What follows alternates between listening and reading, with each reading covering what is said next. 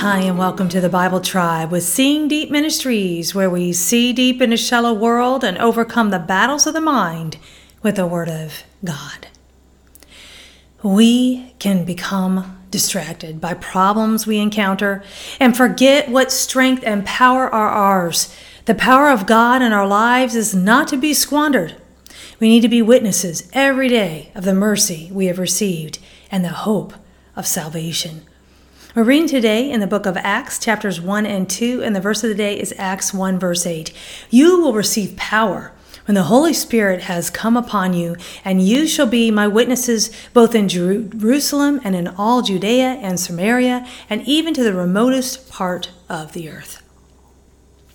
Luke wrote the book of Acts, and at one point in time, Luke and Acts were joined together. As the Enduring Word commentary summed up, Luke's gospel describes only the beginning of Jesus' work. Acts describes its continuation, and the work of Jesus continues to our present day. And context here in Acts 1, Jesus is about to ascend to heaven, and he told the disciples to wait for the promised Holy Spirit. Right after Acts 1 8 was spoken, Jesus ascended into heaven.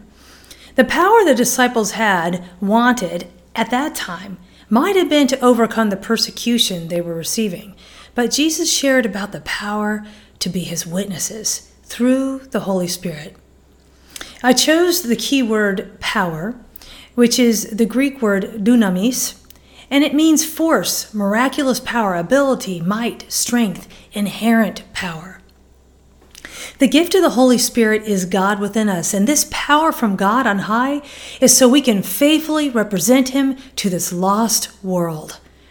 Thought of the day The power of God will take you out of your own plans and put you into the plan of God. Application Seek God to know where He would have you to witness.